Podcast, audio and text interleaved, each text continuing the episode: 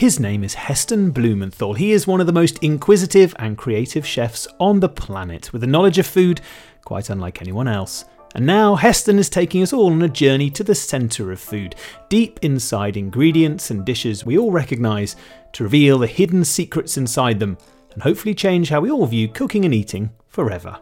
Hello, Heston. How are you today, sir? I'm very, very good. And you, Jay? I am very good. You see, we're getting better at that now, aren't we? We are. We, The, uh, yes, we are. And you, and, and you, James? Very good as well. Three very good people. Is it, I don't know, trilogy of goodness? keeping us keeping us happy and this is a segue brace yourself I can't wait. keeping us happy and alive are our brilliant listeners because we have had a delivery which we are both very excited about i'm going to give just a little bit of background on this. So a few weeks ago we did a episode all about the sweet shop and uh, heston was sharing his wonderful experiences of the sweet shop but also the amazing things they created at the fat duck. But during that we wondered what the sweet shop experience was beyond the borders of the british isles uh, and as far away as australia. Well, because it's it's so a sweet shop experience is so personal to every single individual. And luckily, our listeners got back in touch and told us all sorts of different memories. But even better than that, Peter, with the wonderful Instagram site at Gastrominogue, which is what it sounds like a homage to food and Kylie, which is brilliant, got in touch. And not only did he give us his memories, but he's also sent us something that we both heard about, had never tried before, isn't it, Heston? These are the amazingly named musk sticks. Well, firstly, I'd like to say in this day and age of modern technology, instant Instagram, Twitter, Facebook, post it, do the minimum work possible to show everyone how, you know, minimum effort for maximum gain in some respects. So I'm here in rural France, and via you, via Australia, via Peter, I open. It, it took about two weeks to get here because the La Poste in France, I think they they uh, they kind of do the round of the houses in the countryside, and if they can't find it, they throw it over a random fence. So so it's a little bit it's it's a little bit less reliable. However, to receive a card and a little packet that somebody made the effort write the buy the card write the card and send in a packet of sweets from their childhood. I can't tell you how wonderful that is. And when we're going to talk about airplane food in a bit just park this thought. The incredible ability of food and our relationship with food to connect us with each other to keep it as gifts. So somebody makes an effort to write a card, send the card, and buy a packet of sweets from their childhood, musk sticks. They arrived just after our last podcast. And talk about working for reward. I have worked for my reward here. Listen to this. That's the packet of musk sticks. And the packet is not open. Which, if, which, which is incredible willpower by your standards. Oh my god! For me, I've looked at it and I, I've squeezed a couple of them to try and get an idea of the texture. I've looked at the ingredients. Uh, I've looked at the way they're extruded. So imagine you've got um, on the end of your sort of Kenwood pasta machine where you put the pasta in and you you like a Play-Doh machine. It's like a star from looking at it from end on, but it comes out as a as a, a tube, a star-shaped tube. So I start squeezing it between my thumb and my forefinger, and I can see it's a bit malleable. But if I if I squeezed it too quickly, it would snap. So it's a little bit granular. So I'm building out my expectation for what this sweet is going to be. It's pink. And these have been mentioned a few times to us as well. And I noticed on the back, They have. my favourite thing, and not having tried these is, it says confectionery comes in heaps of fun flavours, and that is one of my most my favourite Australian words. Whenever I hear it on Home and Away, when my wife watches Heaps. it, heaps, I cheer.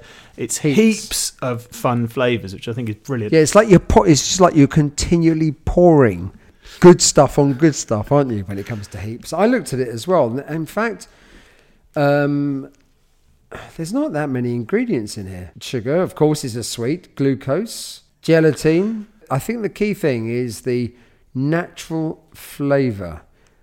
So under that heading of natural flavour, we could be eating, I don't know, we could be eating fluffy teddy bears motor cars, trees, bananas, avocado, roast chicken, milkshake, or our old socks. We don't know. So it. So the fact is, I'm really pleased with myself that I've spent the best part of a week doing this. Looking at the packet savouring the moment. So Peter, Peter, thank you.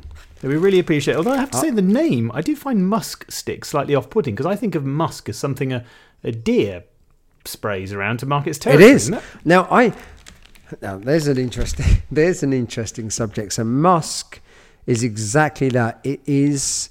It has its origins are based in the anal glands of certain animals, and the perfume. In, aren't human beings incredible? The perfume industry a couple of hundred years ago realised there are certain molecules that are produced from an evolutionary point of view, either for the purpose of mating or protecting your uh, your territory.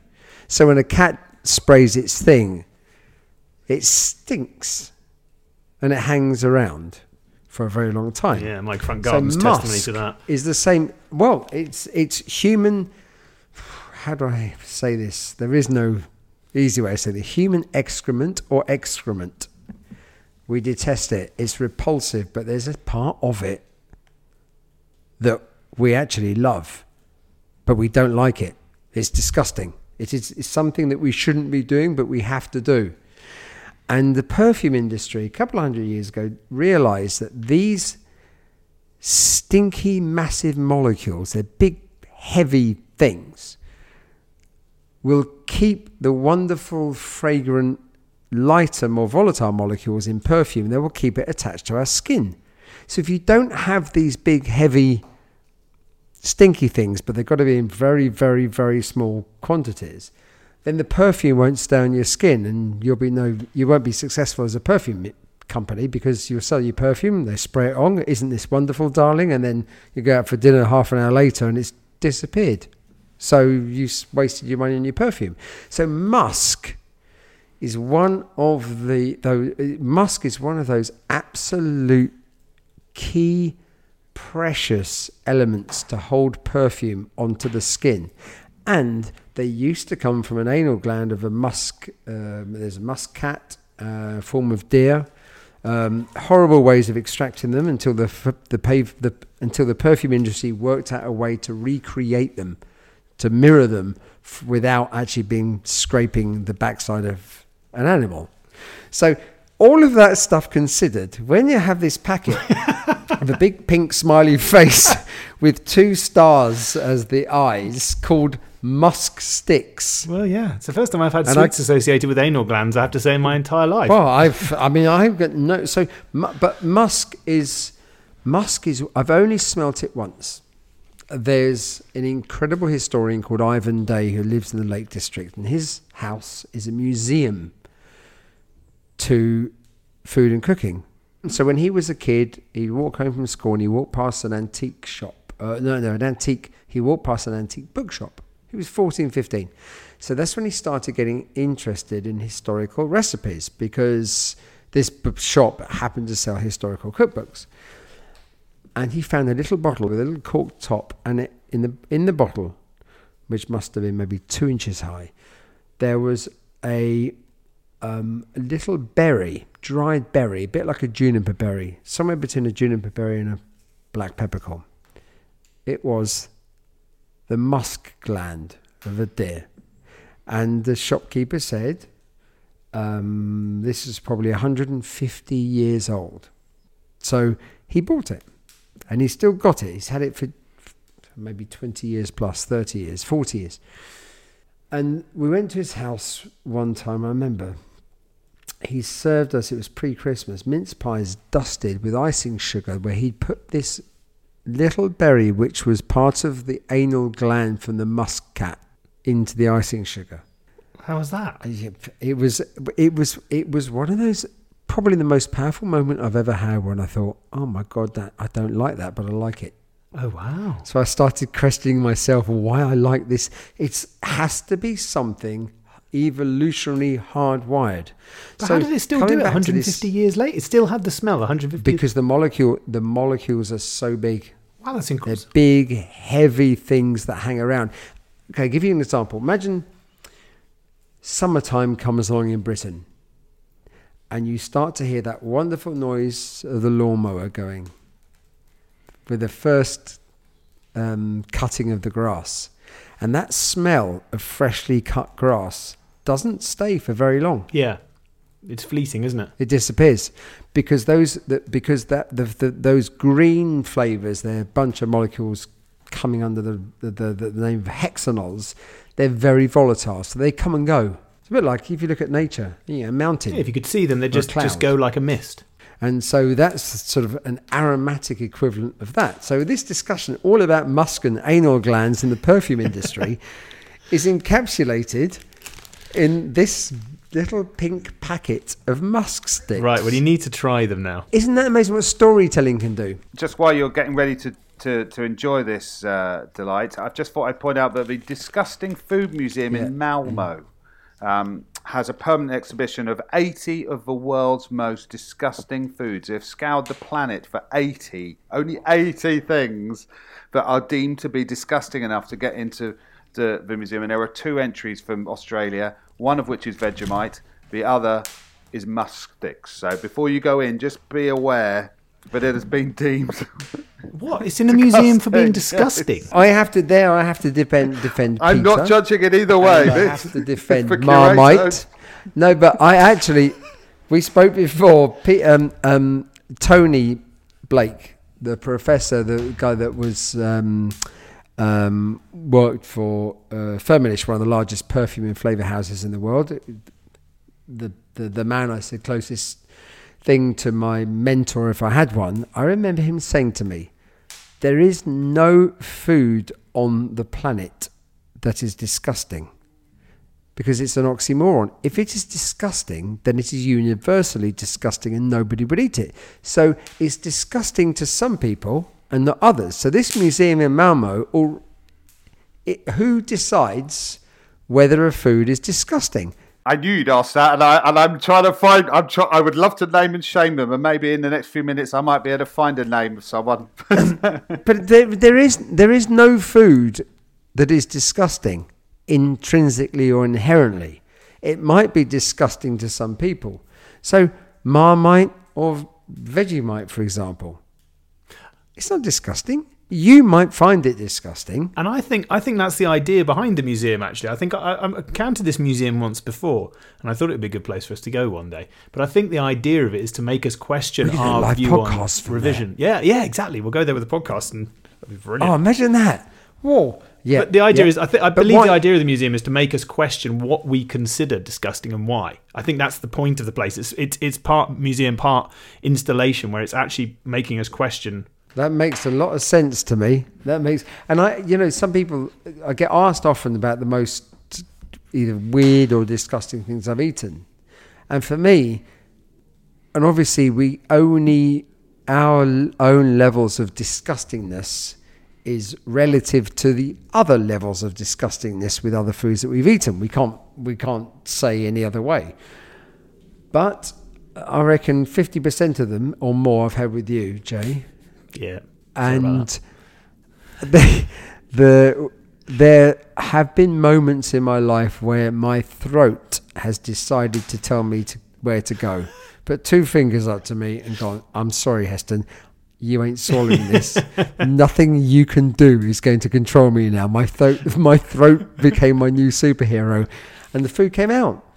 And one of those examples is something called skata in Iceland, where they used to let they used to urinate on fish and they used to let it go rotten. When they build up ammonia, it preserves the fish. So the fish flesh looks wonderfully moist. When you put it in your mouth, it's ammonia. It is it is you your body's telling you don't eat this because this is going to be bad for you and and out it came.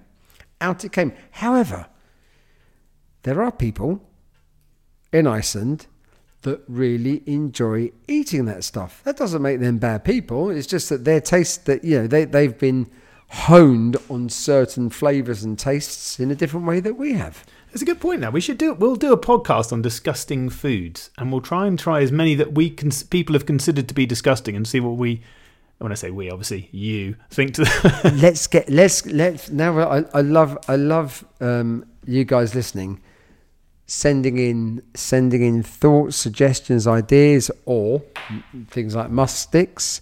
And I'm if you're prepared, if you're all any, if any of you are prepared to make the effort to do that, then I think Jay and I are prepared to make the effort to actually receive it. Or the Jay's face. We had I mean, so many weird things with you. just- It never end. Ah. the sheep's brains were a low point. Anyway, come on, we need to eat some musk sticks because we've got airplane food Yep. to eat as well, which There's we need to take off. The... Yes. Okay. So let's open these up. All right. So it's a lovely pink packet. I can't imagine it's going to be that disgusting because it looks very kid-like. And I think that I've got one out here just to describe it. It basically looks a bit like a small version of one of those Oh. dog chews. Yeah, you know Ah. the ones they use for their teeth. And it's in pink. I'm smelling You're now. smelling. Yeah, it smells a lot of uh, geranium, rose, violet. Very floral, maybe even a bit of lavender. It's very floral, slightly soapy actually.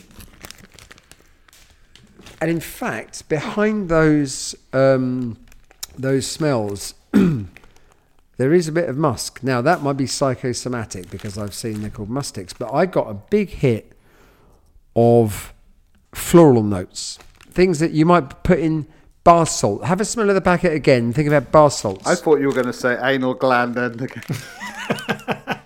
I know. Well, I don't know the last time I've put my nose that near an anal gland. Now, behind the first floor, on but the, the, it's better to smell the packet because you've got a lot of them. Okay, chocolate behind, and again, that that might be a fermentation thing from cocoa beans where you also get musk. Can you get that? There's a slightly warm behind the floral notes. There's a slight warm Yeah, feeling. this is this is a little bit Warm like smell. when we you, you teach me on wine. This is a bit like a sort of my nose is a human nose, your nose is a dog's nose because you go you go so many layers beyond what I can smell in there. I, I am getting that, but I would never in a million years pick that out if you hadn't said it. They're quite fascinating, actually. All right, so now pulling. I'm And pulling apparently one they've out. been around for like over hundred years. These as, a, as some kind of confectionery in some form or other. I don't know why someone would come up with this. I mean, Australia, by the way, this is your entire sort of legacy of, of sweet making now is resting upon this one these one pink sticks. Oh, Jay, I love you.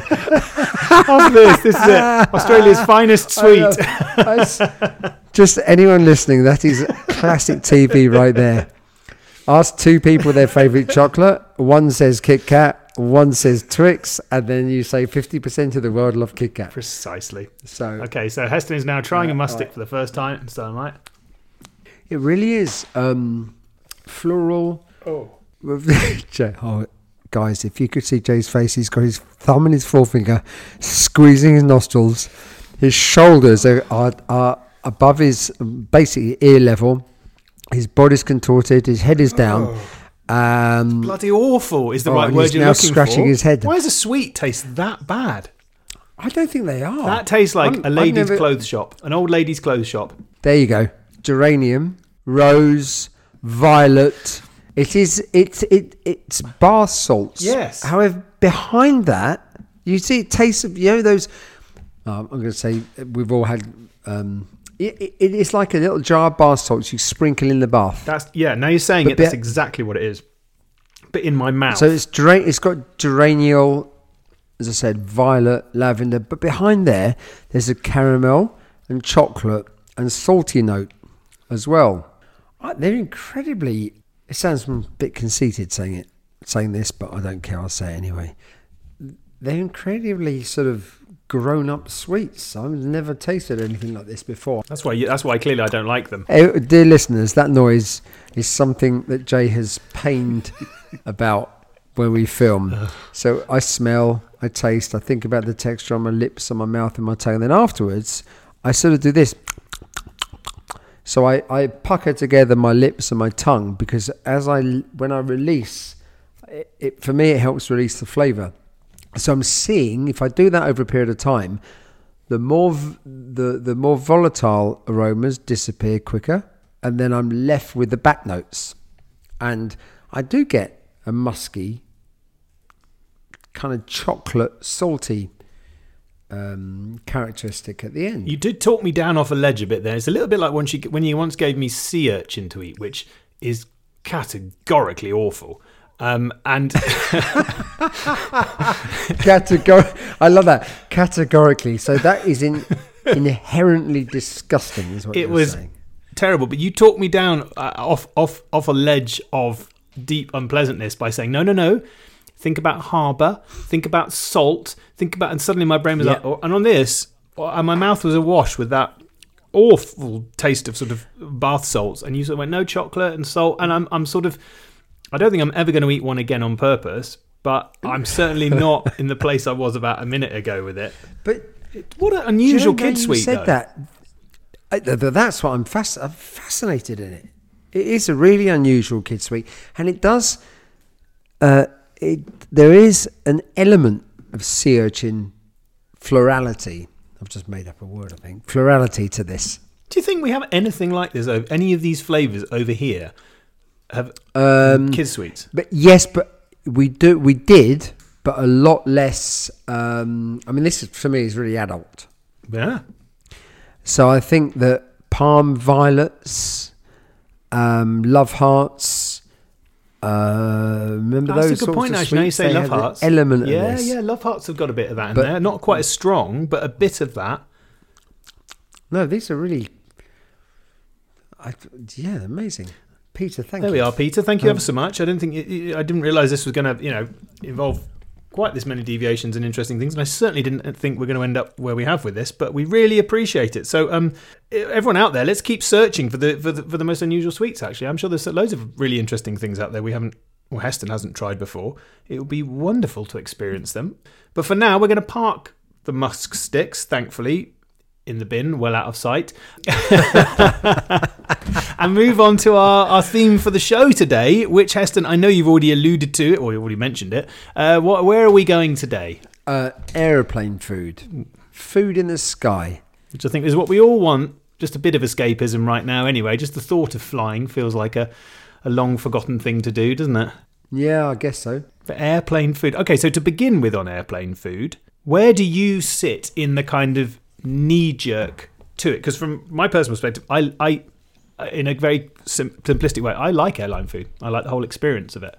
Yeah, me too. I I think that we stroke airline companies should not try and think about making restaurants in the sky Interesting. because the context is so completely different on so many levels, excuse the pun, but the pressure, the altitude, the context, the traveling, the stress, the the the the way you're sitting on a plane even all of these things, the timings, they bear no resemblance to a restaurant whatsoever. You probably have more connection to watching a food delivery advert on TV than eating food in the, in, in, in the air. And some of these airlines said, oh, yes, we're going to be, a, we, we want to be a fine dining place in the sky. But you're on a different planet or you're on a different part of the planet. What a great point. I've never considered that before. They, they, instead of saying we're going to be the best airline food experience, they've said we are a restaurant. Yeah. Which is complete makes no sense at all, does it? None at all. And if you think about, I realised when I did that show, just how hard those the cabin crew work. So this was Mission Michelin Michelin Mission Impossible in which you reinvented Mission food Impossible. for airlines. Yeah, so I, I, I went and did several long haul services. I served food on the plane and drink on the plane in economy and business in first class. I went to the Gate Gourmet, the company making the food, and and and listened to the some of the staff from BA that were obviously trying to, you know, as big companies do, just I say they always care about their customers. And in fact, God, I learned I learned so much. I was very thankful to have there was Simon and Jackie, two of the uh, front of house or the the the, the um, cabin crew that cared so much about what they were doing. And imagine at the Fat Duck, a dinner or a restaurant, you have the kitchen and you have the dining room, and then you have the pass, and the pass is where the chefs put the food. They put the plates of food on the pass, and the front of house take them and interface with the customers. Now, in an airplane, even before you get to the fact that you're in a different altitude and humidity level and noise level and all this kind of stuff, the chefs cook the food on the ground. They get put into a plane. They get flown up to 35,000 feet or seven miles in the air and then served. So the, the, the, the, the connection between kitchen in front of house and guests is so huge. And if you try and purport to be a fine dining experience in the air, then you're only going to be disappointed because it's a completely different context. And if you ever seen what happens to a plastic water bottle on an aeroplane when you land, It gets all twisted. it gets twisted.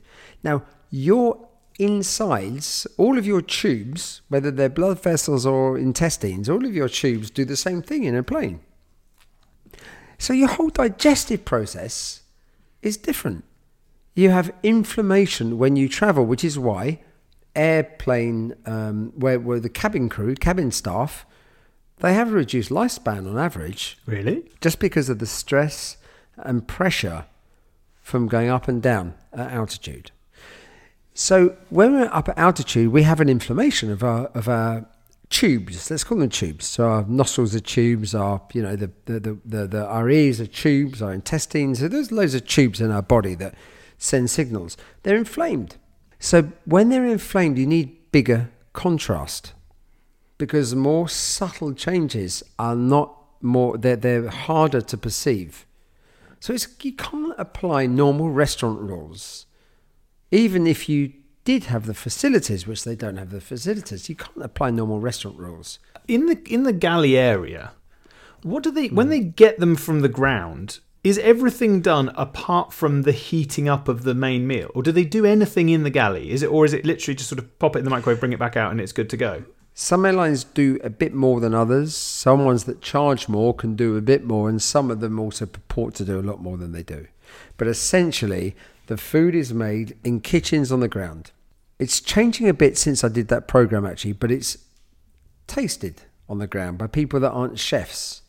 Then it's delivered to the plane. So imagine you're sitting on the plane and you look out of the window on the runway at heathrow airport for example and you see the lorries of the of the delivery trucks of the of the companies that have made the food. They deliver them on the plane. They're already on their trolleys. They have these massive fridges where the, they all trolleys get stacked up.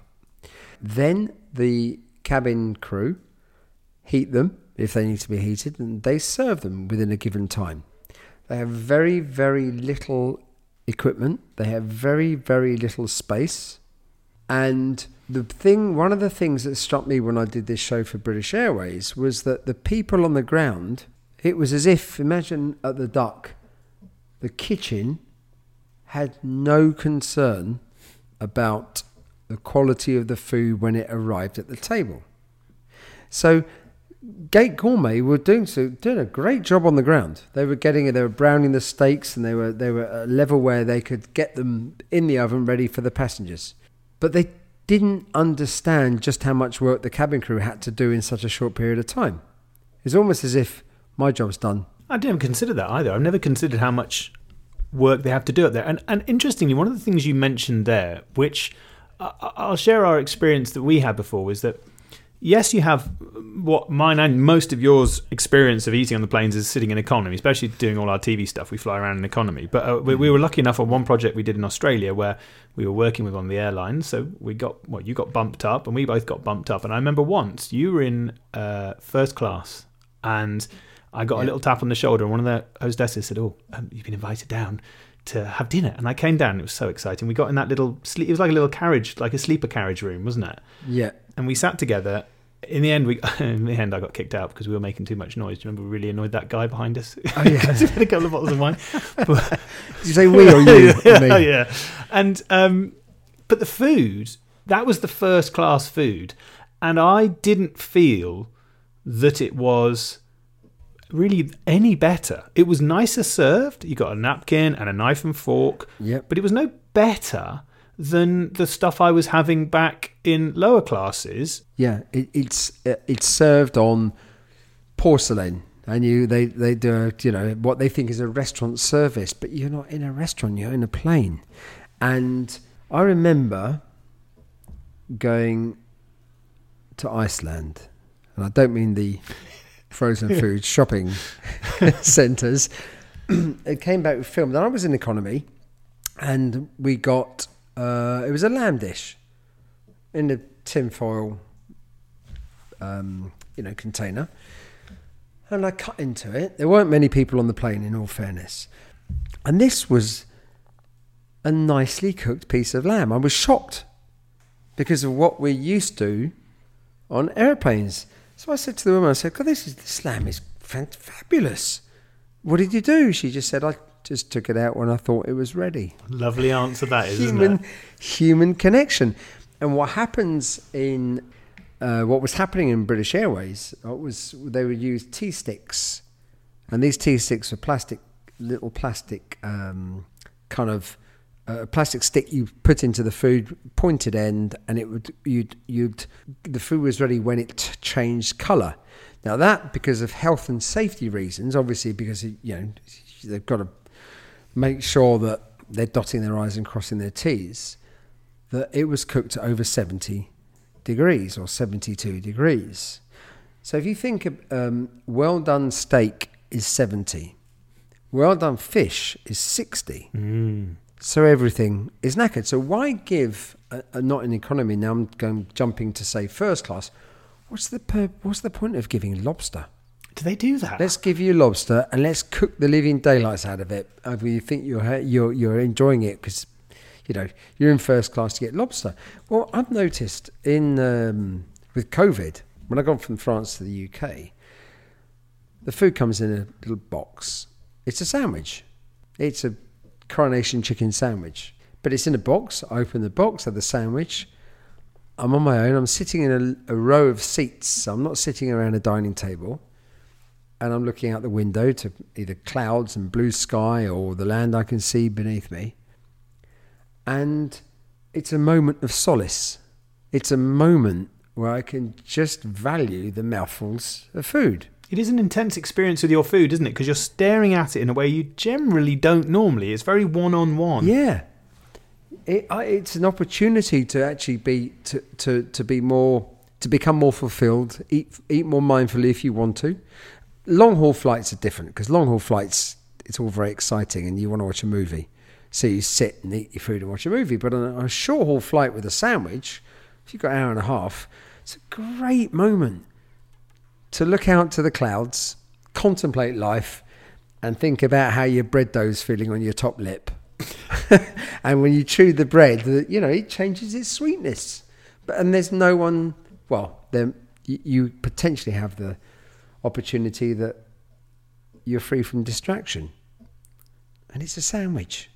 So if I gave you Heston Blumenthal Airways and to create whatever dining experiences you would want on board, which ways would you experiment with it? What would you think would be a fun way to give experiences on board or a fulfilling way to give dining experiences on board a plane?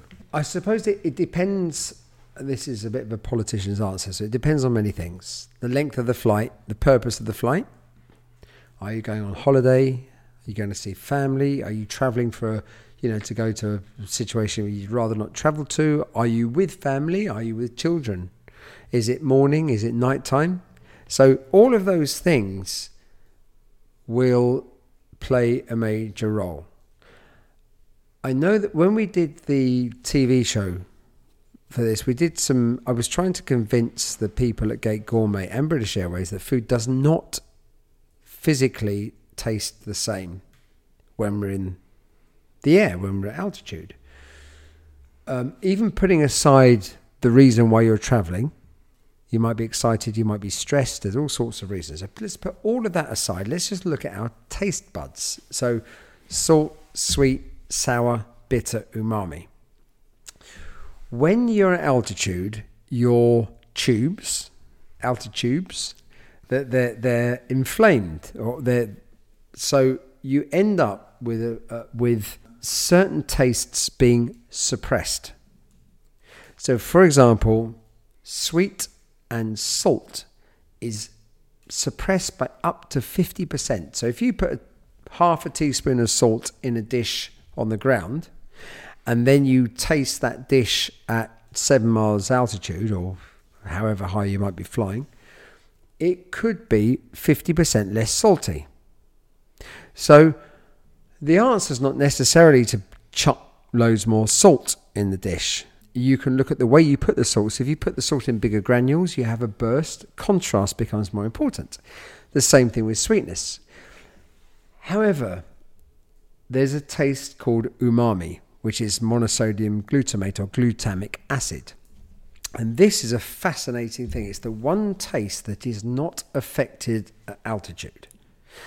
Now, umami comes under a group of oligosaccharides or short chain fatty acids. Why is that important? Well, from an evolutionary point of view, breast milk has the highest level of umami of just about any food that a human being will consume. The colostrum, the first part of the breast milk. There's a lot of uh, research done that states or that says that this helps the mother connect to the baby. So, umami, glutamic acid, contains oxytocin. And oxytocin is the hormone of bonding, human connectivity. MDMA and ecstasy are full of oxy- oxytocin but so is so are foods with umami. And do you remember we did the food for Tim Peake for space? Yeah, in which you were encountering very similar issues. Exactly. And the whole thing, I thought, I cannot imagine being further removed from your planet, from your family, from your friends, from your loved ones, from your memories than when you are up in space. So let's see if we can tailor make some foods that emotionally connect Tim to the people he loves. And human connectivity is one of the things that's being affected in COVID at the moment. So, this whole area of oxytocin, umami, glutamic acid, oligosaccharides is of all of the tastes that we perceive, is the one that bonds human beings emotionally way more than anything else. And it's the one that's not actually affected at altitude. So after we finish the, the, the, the program, I wanted to find a dish that would sit in economy, business, and first class. A dish that obviously British Airways, so let's have a British dish. Let's have a dish that is comfort food that would be easy to reheat in the very limited conditions on an aeroplane, and you could get consistency. So you didn't have to do too, too much last minute work, and you could do a vegetarian option of, this, of the same dish. And basically, it was um, cottage pie. Oh, I was thinking that when you were given that list, I thought that's a small number of things you could do. Cottage it's, pie, mm. lovely. And at the same time, we did a four-year project with the Royal Berkshire for older people to feel fulfilled when they ate in hospitals. And they were being given drip feeds or sip feeds, which were full of glucose. They were horrible. They were horrible. And imagine, you know, your immune system as you get older is, is, is more delicate. You go to hospital and you're more stressed. It's a bit like being on an aeroplane, but the hospital is more extreme the, the, the, the comfort you find in your meal times is so precious and it's so valuable. So why would you give more delicate people, more vulnerable people, why would you give them disgusting um, and I, I, think this might be intrinsically disgusting because I, I don't know anybody that that you didn't give them musk sticks, did you? a, a sip feed or drip feed. So we looked at and mince was a, was was was a good standard to be able to do in hospital, and in fact, um, you can increase umami or glutamic acid seven times the recommended value, unlike salt. It doesn't have the damage that salt has. And by adding ingredients that contain this naturally, like parmesan and tomatoes and dried shiitake mushrooms and stuff like this, you can you can fill your mouth with taste. So umami is is is basically like a meaty feeling in the mouth. You don't need meat to have that umami. In fact, some of the strongest umami foods have their no meat. I mean, seaweed, as I said, shiitake mushrooms, the, the, the, the pulp of tomatoes. So, coming back to airplane food, this is a really important element. So BA, after we did the filming, they, they had a whole thing on the front of their page, we're doing umami-rich foods. And then you turn the page and it's lobster with haricot vert avec something to something. And it was just nonsense. It was nonsense. You don't need lobster and caviar to do this. Well, I think you put your finger it. You said comfort. I never realised that that was the one thing I think that probably everyone on a plane is looking for. You don't have to be nervous about flying. You don't. wh- Whoever you are, you are going to feel uncomfortable in in a plane situation. It could be the noise, the cramped conditions, just the fact that you're, like you said, seven miles But up. just having to check in, ch- check in an hour and a half before and go through security and being questioned about just that. Oh, and just in having to always run for a plane every single time I'm with you. We should design food which has a heightened heart rate enjoyment because I've never run from I never run for planes on my own. Every time I'm with you, we run for a plane. And it's not when we're We- getting there late. We just end up sitting in the restaurant for hours beforehand. We're always leaving We it for the last minute. We never missed one though, did we? it was really close. yes. Close but no banana. you always say this. they We never missed one. Like it's sort of told you. no, I know. No, no. Well, person No. I sit next to every time I get on a plane, dripping with sweat. Yes, it's not something I'm necessarily proud of. but comfort, comfort is exactly it. It's comfort. And why? I'd love to know why people cry, including me. Why can you cry on a plane? You see an Andrex advert. Birkin Why does burst it into increase tears. Emotional? It's sort of I makes have you a- emotional. I have a theory. Oh, good.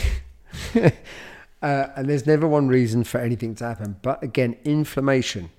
So when you cry, actually, is water is coming out of your eye. Liquid is coming from your eyes. Pressure, your pressure, your your tubes are more squeezed.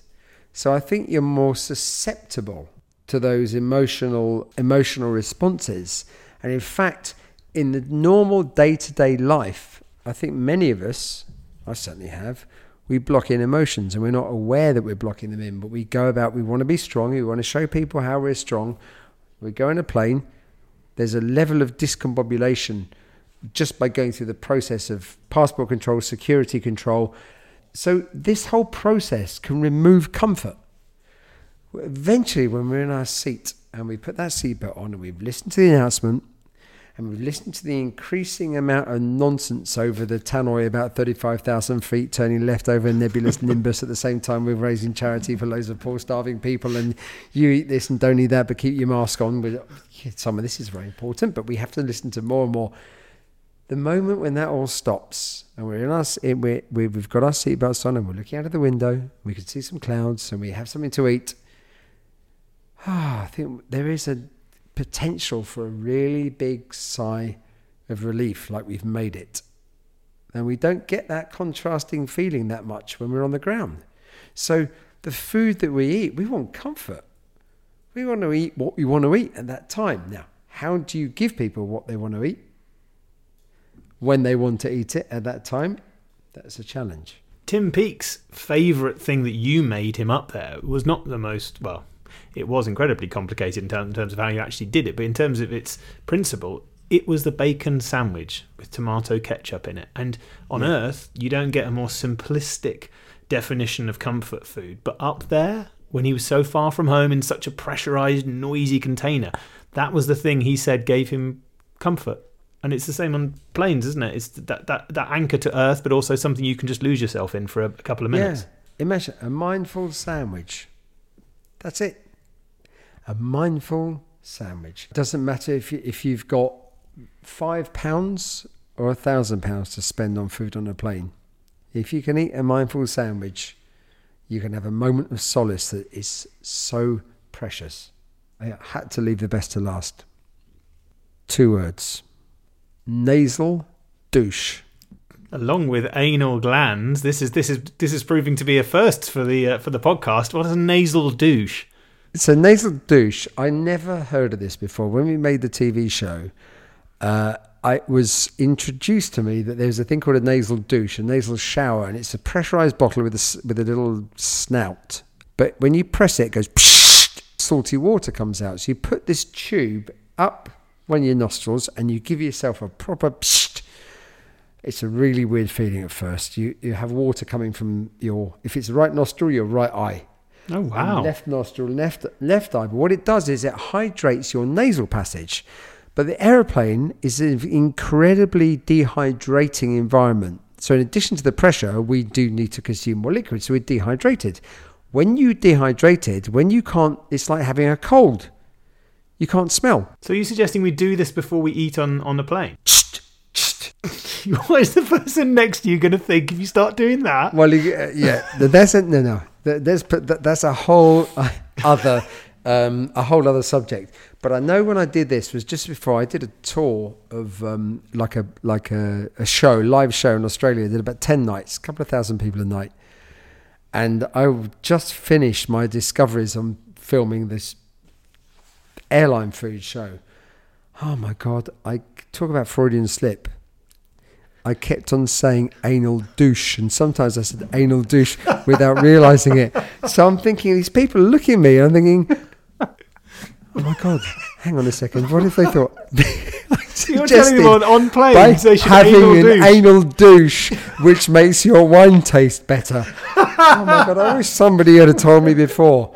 Douche. Just thinking if And there's then- anyone somewhere Sorry, who's James. watched this show who's not been corrected, who's still carrying on this idea, but before they have to. I'll tell you what.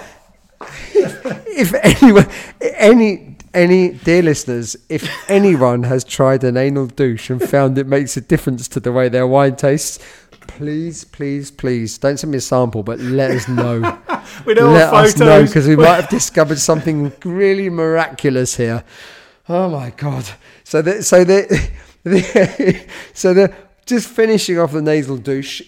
If you can't, I don't know how. I mean, I'm assuming these thing, these bottles are. You know, people buy them in chemists all the time. I'd never seen them before we did the, the show, but I did try with a uh, kitchen. If you take some like uh, kitchen paper and roll it up, and then just dip it in some water, a glass of water, and then shove it up your nostril. It, it's not the best look in town, but you're sitting on an airplane seat, so there's probably only the person next to you that's going to look at you funnily. Yeah, Um, they hate you by that point anyway, don't they? If they're on a plane next You, to you, they already hate you. Yeah, they already hate you. You smell funny as well, making too much noise, and you're kicking the f- seat in front of you.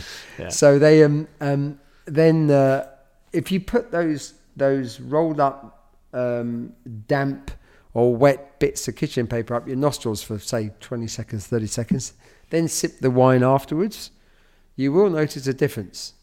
It doesn't last too long. That's the only thing. So you, you might need to make a small arsenal of uh, dampened kitchen paper. nasal And on douches. that note, On that note, we would like to thank you for flying on Heston Airways. Just before we land, uh, our co-pilot James has, I believe, been noticing something interesting on the route. Oh no, just a couple of things while you were talking. I thought I'd, I'd look up. Obviously, it's it's always good to give a, a perspective on these things. I think the first airline meal ever served I can find was back in 1919, so almost a, over, just over hundred years ago. Was on a, a Handley play, Page flight from London to Paris, so very uh, uh, luxurious, I'm sure. Apparently, offered a range of cold fried chicken, fruit salad, and a mix of sandwiches for the additional price of three shillings. So that's where we've come from to where we are today. I'm not sure there's been a huge amount of improvement, but uh, you know, Oh, we should get hold. We should try that menu one day. That'd Yeah, be we great. should. We should try the first airplane food menu ever ever had. I'll leave the, the listeners with one other source of, uh, more material if they're interested. There is, I have uncovered a wonderful website called airline.net, I think, I just uh, airlinemeals.net, uh, which is an incredible survey of over 20,000 uh, contributions from lots of different passengers on the airline meals, all graded and rated for your for perusal. So if you are interested in finding what other airlines that you haven't travelled on offer, uh, to maybe choose which airline you may wish to travel on in the future, then that that's been I've enjoyed looking at that in the last few minutes. Heston, thank you ever so much for flying us through the friendly skies on that. That was brilliant. I genuinely going to be looking at my airplane food if we ever get to get back on a long haul flight ever again um, in a completely different way. That was really really good fun. Thank you ever so much. And uh, you, and the musk sticks, which we should never speak of I'm again. just eating one Um, now. I'm just, I'm just eating the rest of it. You really are. Thank you, everyone out there, for listening to us. Please do uh, subscribe if you can on this, and also do leave us reviews on the various different places where you get your podcasts. Apparently, it does make a difference to uh, to good things in algorithms, whatever that might be. So uh, we appreciate all of your input. Uh, but all that's left to do f- for this week is say thank you ever so much, James, and thank you very much. Goodbye, Heston. Goodbye, chaps. Goodbye, all.